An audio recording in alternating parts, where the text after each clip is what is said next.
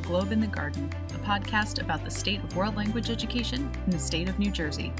I'm Julia Koch, and I am your host, as well as the FLENJ Vice President of Advocacy and Outreach. Today's episode is an interview with FLENJ board member Glennysha Jurado Moran. Enjoy!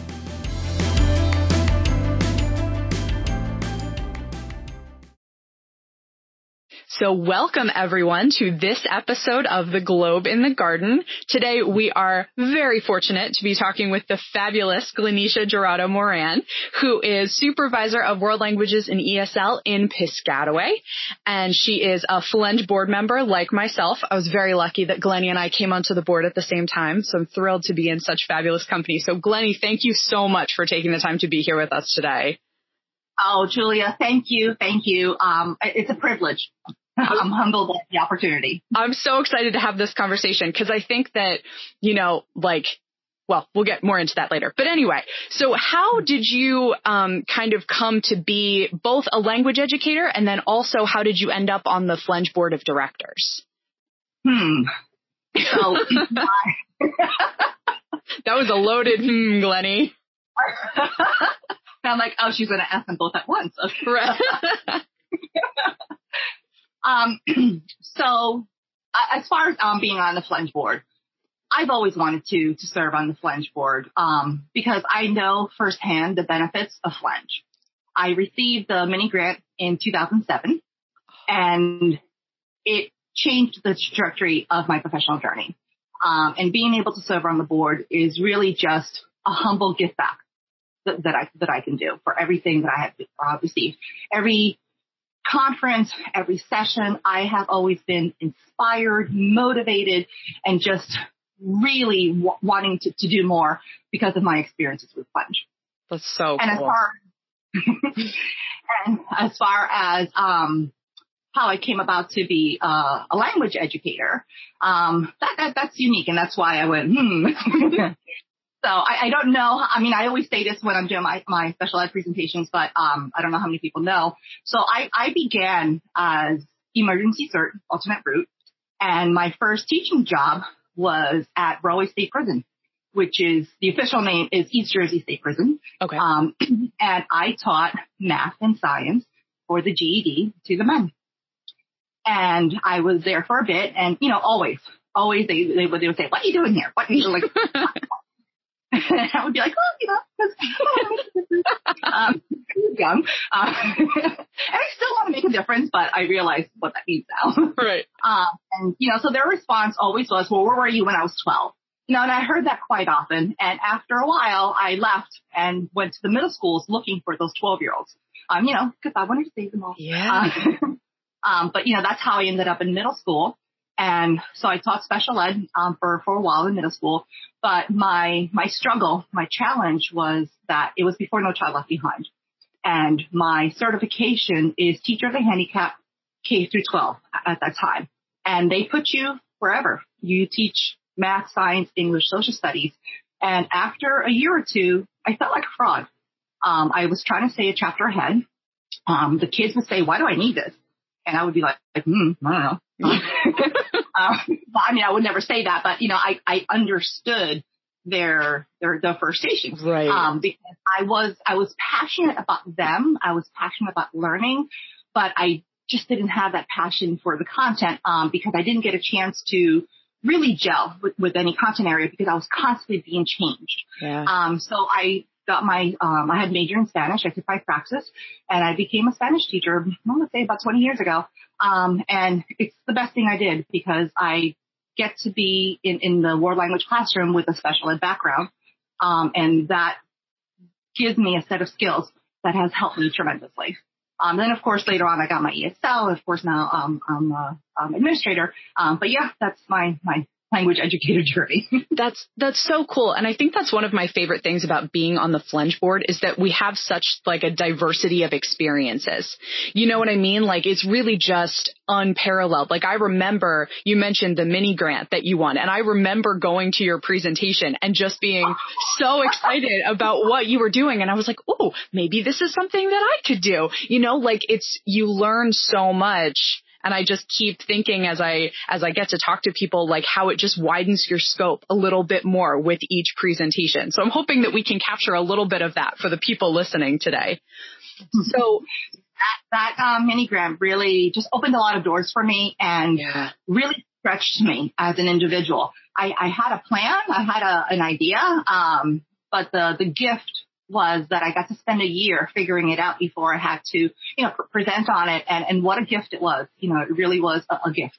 Yeah, that's oh, that's amazing. I feel like I'm gonna be just like by the end of the presentation, I'm just gonna be like, yes, Glennie, yes.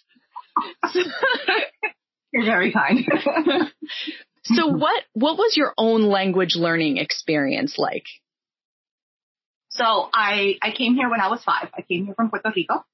Um, I spoke no English. Well, I could count to ten. Um, and I knew my colors. Um, and I could say hello. so I was like, I was low. Um, yeah. but there, there, there was no ESL. Um, I had, I was just com- completely Im- immersed in the language and I had to, to figure it out. Um, and they didn't like my accent. So I had speech services, um, from first grade to third grade, um, because I realized much later after conversations with mom that I didn't have a speech impediment. It was just that I had an accent because right. English was not my first language at the time. Um, and then, so I also took French. I don't know if any, if people know that. I took French from seventh grade to 11th grade. Cool. Um, but that in the 70s and 80s. And that was Audiolingual, memorizing a lot of paragraphs, just just we Philippe Ledoux. Um, um, lots of verb charts, con- you know, conjugating all that fun stuff. Um, and then in college, I took Italian. Okay. I took, uh, I had a friend whose mom didn't speak a whole lot of, of English, and I took two semesters of Italian. Um, and what I realized that I had five years of French and can barely sustain a, a conversation. But my two semesters of Italian, because I was going home on the weekends and trying to speak with my mom's friend, my what I've retained with Italian is way more than, wow. than I did. Yeah. So so when I started teaching and we were moving, you know, and I um, at the time at, at the district I was in, we were moving away from the chapters to thematic units. It made complete sense to me because I was looking at the chapters and going, ooh, that was my French experience. And then I was looking at the thematic units and the proficiency based approach and I'm going, that was my Italian experience. And I was excited because I was able to use my Italian. Right. You know, my, my French was a struggle. Um, it was just very boxed in and, and structured. I didn't feel like I could do what I could do with Italian that I, that I could do with French. Um, and I actually didn't did not take a formal Spanish class until college. Wow. That's when I learn to to read and write the language. I, you know, I of course spoke. You know, we spoke it at home all the time and everything. But as far as you know, literacy skills, college. That's when I finally learned my language. wow. That's amazing. That's like you, just in your experiences, hit the whole gamut of like early childhood language education, the audiolingual method, thematic units, like literacy in college. That's so cool. You've like, you've got the experiences of like 12 people just in your your lifetime of language learning. that was the reason why I was like, hmm, do you have an hour? No. right, yeah. we got all the time in the world. No worries. But so, I feel that um, my experiences, my, my background really just have afforded me a unique perspective. Um, and then they, it helps me so much. It helps me with, with so many um, situations because of my, my unique background. Definitely. And that's why I'm so excited to get to have this like, you know, when I was, when I was sitting down to, to come up with, you know, some topics of conversation for us today. I knew we wouldn't need many because both, both you and I can talk with the best of them, but I knew that you were the person I wanted to ask about this idea of language being for everybody because I knew that this was a cause that was really like near and dear to your heart. So why, why do you think that this cause resonates with you as much as it does? For very personal reasons. Um, high school was easy for me. I was in a top 10%, National Honor Society, you know, all that good stuff. Um, but when I went to college, I struggled. It was hard. Um, basically, it was a disaster as far as doing well ac- academically. Um, I didn't know how to learn in that setting, which in the in the 80s he was you know just lectures, lectures. Yeah. Um, in addition, I was working, so I could afford it to be at a college. Um, while trying to be involved, and you know, I was in the marching band. Um, I didn't have many people in my family to, to help me with my college experience as my mom was the only one with a college degree. My grandmother only finished second grade and the other one maybe first. Um, right. so I had a lot of emotional support. I had a lot of people who had my back, but not very many people to turn to to go, Hey, how do I figure college out? Because right. it's different than, than high school and, you know, and I'm struggling, um, you know, and, you know, it, it, reflected in my grades. I, I did not do well my first two, two, two years. Um, so I had to, I had to figure it out with a lot of trial and error. Um, I had to experiment and I essentially ended up developing my own study method. Um, I learned to take my notes, make an outline, make an oral recording on a cassette back then. Um, and then I would listen to, to that recording. And years later, when I was, you know, studying for, um, my students with disabilities certification, um, I learned that this method is actually a thing. Right. Apparently, my, I was onto something. Right. Um, but I've, I've, I've always been fascinating with metacognition. Um, I've always been fascinated with how the brain is wired and how it learns. Um, that that that inspires me. That that gets my attention. Yeah. Um, and interestingly enough, um, you know, that was that was my struggle. Um, but now as, as a mom, um, both my sons have IEPs. So, you know, I, have been presenting on this, ooh, I don't know, 15 years. Um, my sons are 10 and 12. Um, and now I'm, I'm grateful for that experience because I'm able to, to help them, um, in their journey. Right. That's amazing. So I, I find that something that is you know, devastating, especially for somebody who knows of the importance of languages and how, you know, the, the amazing things that it can do for you. And we could talk for hours on that, you know, empathy and intercultural competence and like all of these really cool, you know, more knowledge of yourself and the world. And so often we see that kids, especially kids with IEPs or kids who need speech therapy, get locked out of second language learning at some or at all levels you know, for, for more practice with their first language. So what, mm-hmm. what would you say to people who think that that those kind of interventions in place of a second language are necessary? I firmly believe that if you can learn one language, you can learn a second. Yeah. I mean, that, that's my, my gut, um, belief. Um, we know that we learn when we have multiple encounters with information and content. And there's evidence that we learn best when by encountering that information content repeatedly in different ways. So if the brain is figuring out language, what is language? Why not have two different encounters with language systems? Um, you know, what better way for the brain to figure out what is language than to experience language learning in two different language languages? Because yeah. I, you know, I, I I reflected on this and I, you know, I, I didn't have an IEP growing up.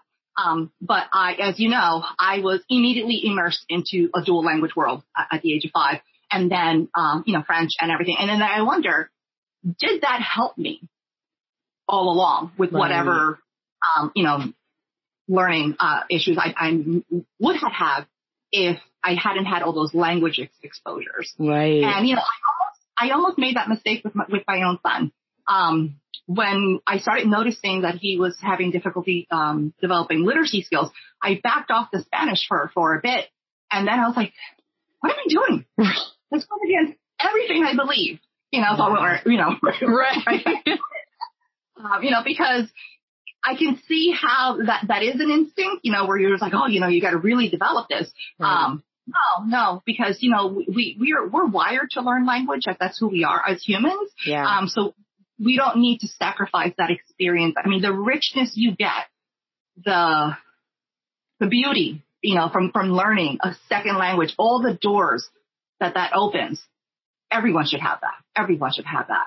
It's so true. And I think that the more information that comes out, uh, like it just continues to refute that idea that if that learning a second language is somehow a detriment to your first language. You know, we've mm-hmm. got kids who are being raised bilingual and yeah, it takes them a little bit longer to start producing, but when they do, they're producing twice as much as a monolingual yeah. kid. You know, like their lexicons are so much bigger and they might be mixing languages, but that ends really quickly and then they've got all of those benefits.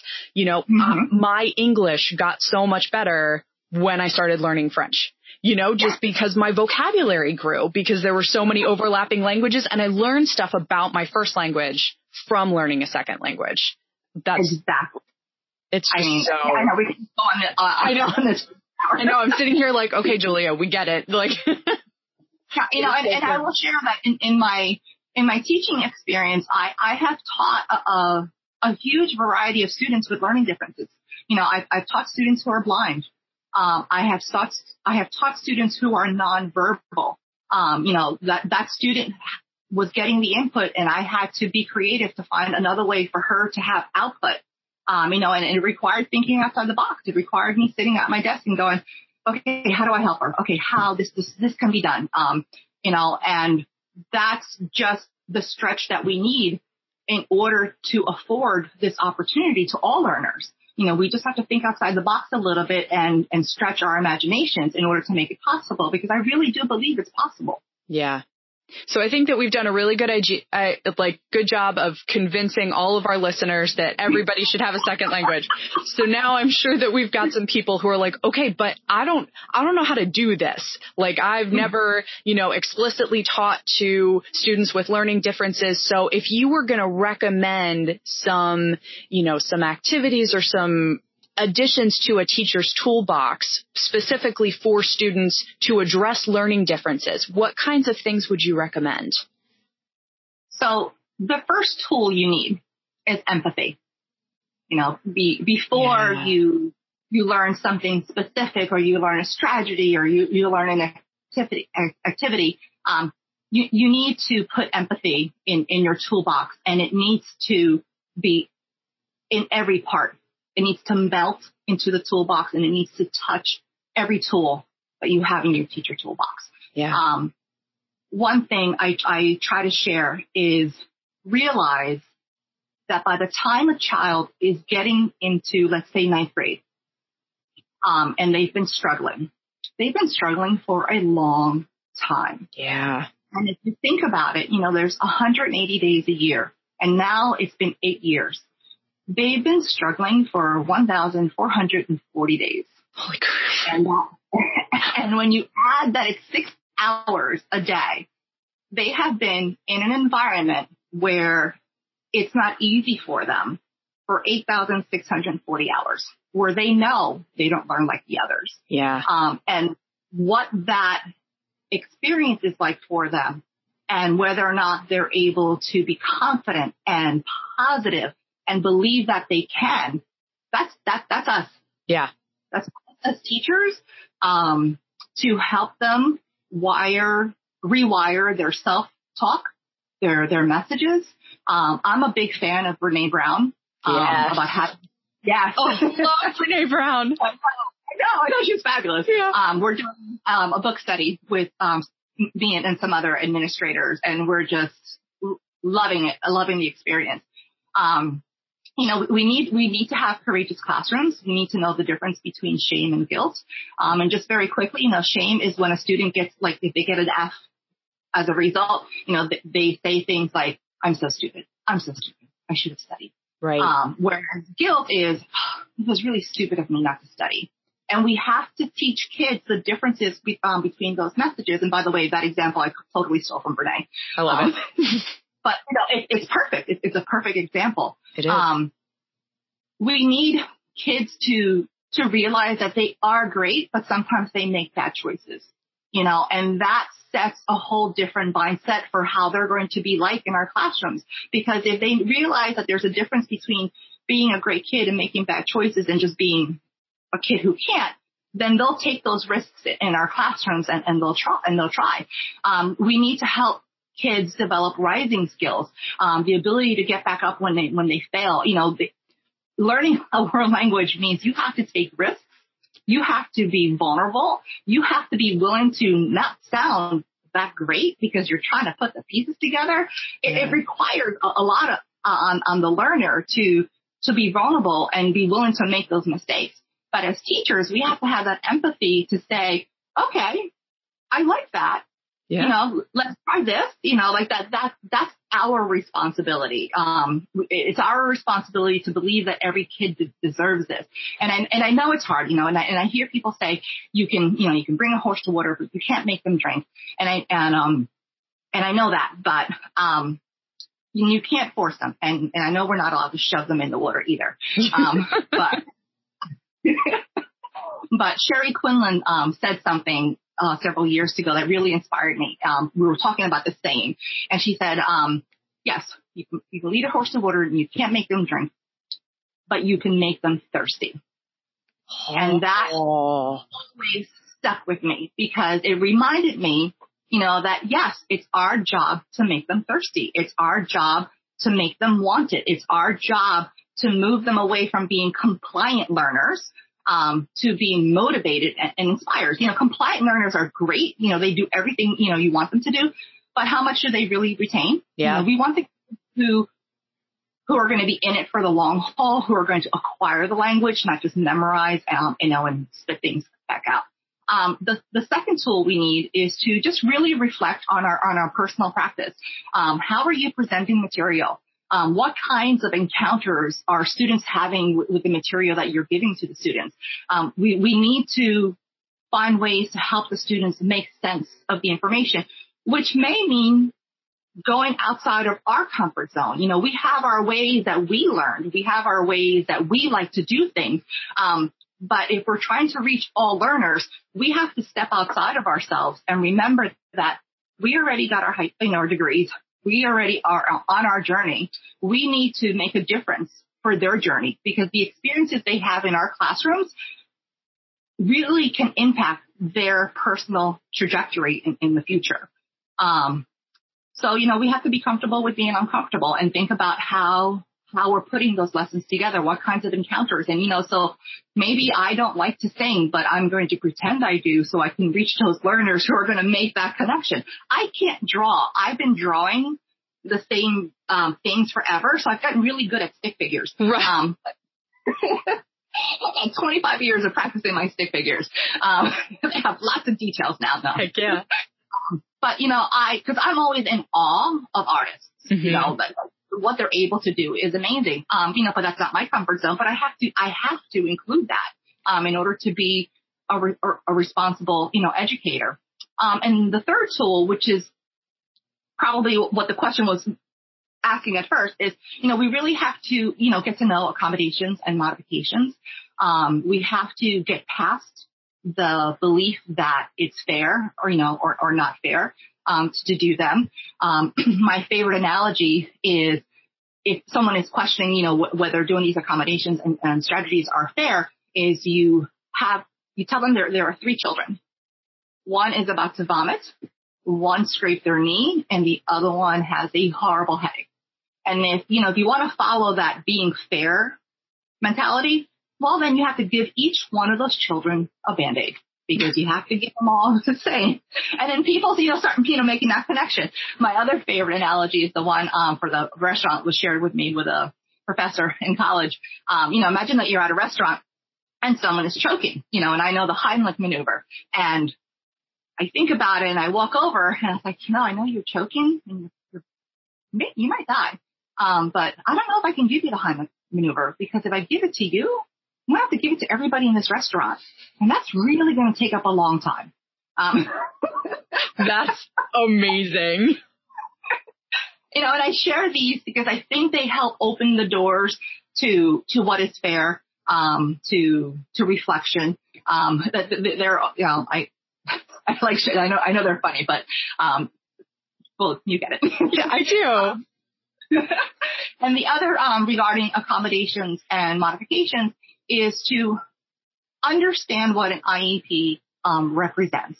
Um, an IEP does not represent a, a lack of intelligence. Um, each individual child with an IEP, their learning experience journey needs, um, they're all very, very, very different. And, you know, so you need to learn about different accommodations and modifications because what works for one child may not work for another. And the, the way to do that is yes, attend things, but also just talk to people. Ask the child what works for them. Yeah. Ask the parent. No. Um, ask the previous teacher. You know, just don't assume that all the accommodations are going to be the same. You know, and I'm going to use my boys as an example. Um, I have two sons. Um, one has a high average IQ, but he has dyslexia and processing issues. Um, the other one much higher IQ. Um, he's a little too smart.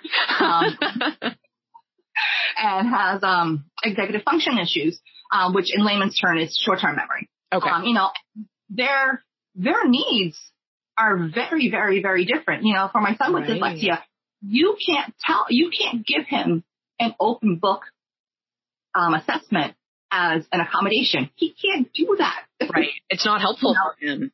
No, no, you know, so that's, you know, like I, I just want to send that message that I know that sometimes if we don't know enough about it, you know, we, we categorize it into one category, but just but when you're reading that, um, the accommodations in, in the IEP, just think about what that means. Think about what that specific child means. Um, have those conversations with people who have worked with them before to see, to see, you know, what has been successful. Because why should you reinvent the wheel? Find out what wheel works. Right. Yeah, exactly. Yeah, it's you know, just look look into what what what the, the children need in in order to to serve to serve them best. And yes, it may mean it, you know it's a little extra work. Um, but what I really have learned over the years that everything we do to help students with learning differences really helps everybody. It's true. You know, it it, it, it does. Yeah. I think one of the things that has stuck with me the most is when I when I did those things um, to intentionally get myself out of my comfort zone. Because I would always tell my students, you know, if you don't feel a little bit ridiculous, you're probably not doing it right. Because you know, like you said, like language ta- means a lot of risk taking, and I was like, well, I got to walk the walk, so I'm going to do slapstick in the front of the class when we're doing, you know, when we're learning actions, and I'm gonna draw my terrible stick figures, and I'm gonna, you know, like do those things to make everybody comfortable. But when I did something that had an emotional component to it, it, it did stick better with all of the kids, not just with a certain segment of the population. They were all more likely to remember it. And I was like, oh, I've got to do that more often because that's a, like, that makes me a more effective educator for everybody, you know? Mhm. And I think that's so true. So, yeah, and if, and if I, I just want to add, yeah, of course. If, and, and the reason I didn't talk about specific specific strategies because there's so many. You know, there's so so. You know that if, if if someone is looking for something specific, talk to you know the the, the special ed teachers, talk to the English language arts teachers. You know, t- talk to people, have those conversations because that's how you're going to learn more. Yeah. And I think too, you know, like we know that nothing is new under the sun when it comes to teaching. Like why reinvent the wheel? So like learn from your previous self too. If you have a kid that has a specific, you know, like maybe they have dyslexia and you spend a whole year trying different things and figuring out what works for them. If you have another kid the next year who also has dyslexia, maybe you ask them how they'd feel about the same you know, the Mhm. same activities. You check in with them. Did this work for you? Because, you know, like there's no reason to start from scratch every year with every single kid. Yeah.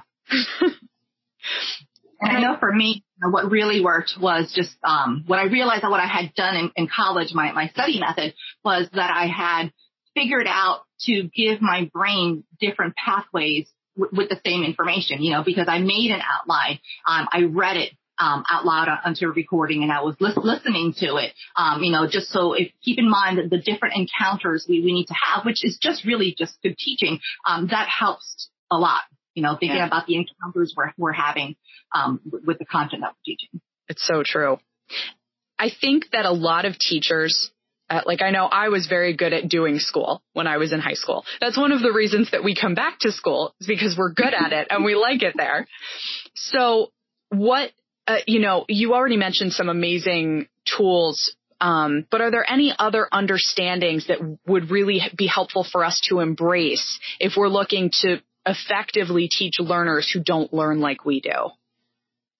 I, I think um, reflecting, you know, it's going to go back to you know to, to what I was said to what I said before. Um, read uh, about Brene Brown.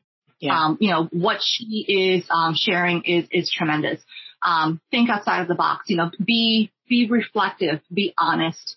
Um, there there's a saying that I have followed for a really long time, and it helps me guide. Um, the one by Maya Angelou about you know we do the very best we can until we know better. Then when we know better, we do better. Yeah. Um, and so I think what we need to embrace is that it's okay that maybe we don't know it all. Um, and it's okay that maybe we haven't served students as best as we could have in the past. You know, you do the best you can with what you have. But once you realize that you could be doing better, then you owe it to yourself and you owe it to your students to learn, to reach out, to discover so you can do better. I, you know, I think that's what we need to embrace. Um, that if the second you realize that you know, hmm, maybe I don't got this, And you have a responsibility to grow as an individual and strengthen your practice by, by learning more and reach out and have those commun- uh, conversations with people. so good, Glennie. Gosh, so good. It's so good. so, as you know, um, to, to kind of take a little bit of a detour. Um, because the theme of our podcast is the globe in the garden, we end with some kind of plant related question just for fun. So okay. what, what would you say is your favorite flower? Hmm. Well, I'm glad you're not asking me about gardening because I could kill it. You're not the first person to tell me that. I just want to say. So instinctively, I, I, think of Gerber daisies, but my, you know, it's a toss up between Gerber daisies and sunflowers. Mm-hmm. Um, but I, am going to go with, with sunflowers. Um, sunflowers are fabulous because they, they grow strong. They're tall. They're resilient, tenacious. Um, and they get that way because they turn towards the sunlight in order to grow. And it reminds me of how important and how valuable and how critical it is to surround ourselves with people, experiences, and environments that will help us grow. That was beautiful, and I'm going to put it on a greeting card as soon as humanly possible. Oh. oh my goodness. It has been such a pleasure talking with you today, Glennie. Thank you so much for taking the time to share your oh. expertise oh. with everybody. Thank you. Thank you. This has been a lot of fun. Thank you for for letting me have a voice. Um, and I, I, I hope I've been able to help a, a person or two. Thank you for listening to this episode of The Globe in the Garden, a FLENJ production. To stay up to date on future episodes, be sure to subscribe to this podcast on your favorite podcatcher and on the FLENJ YouTube channel.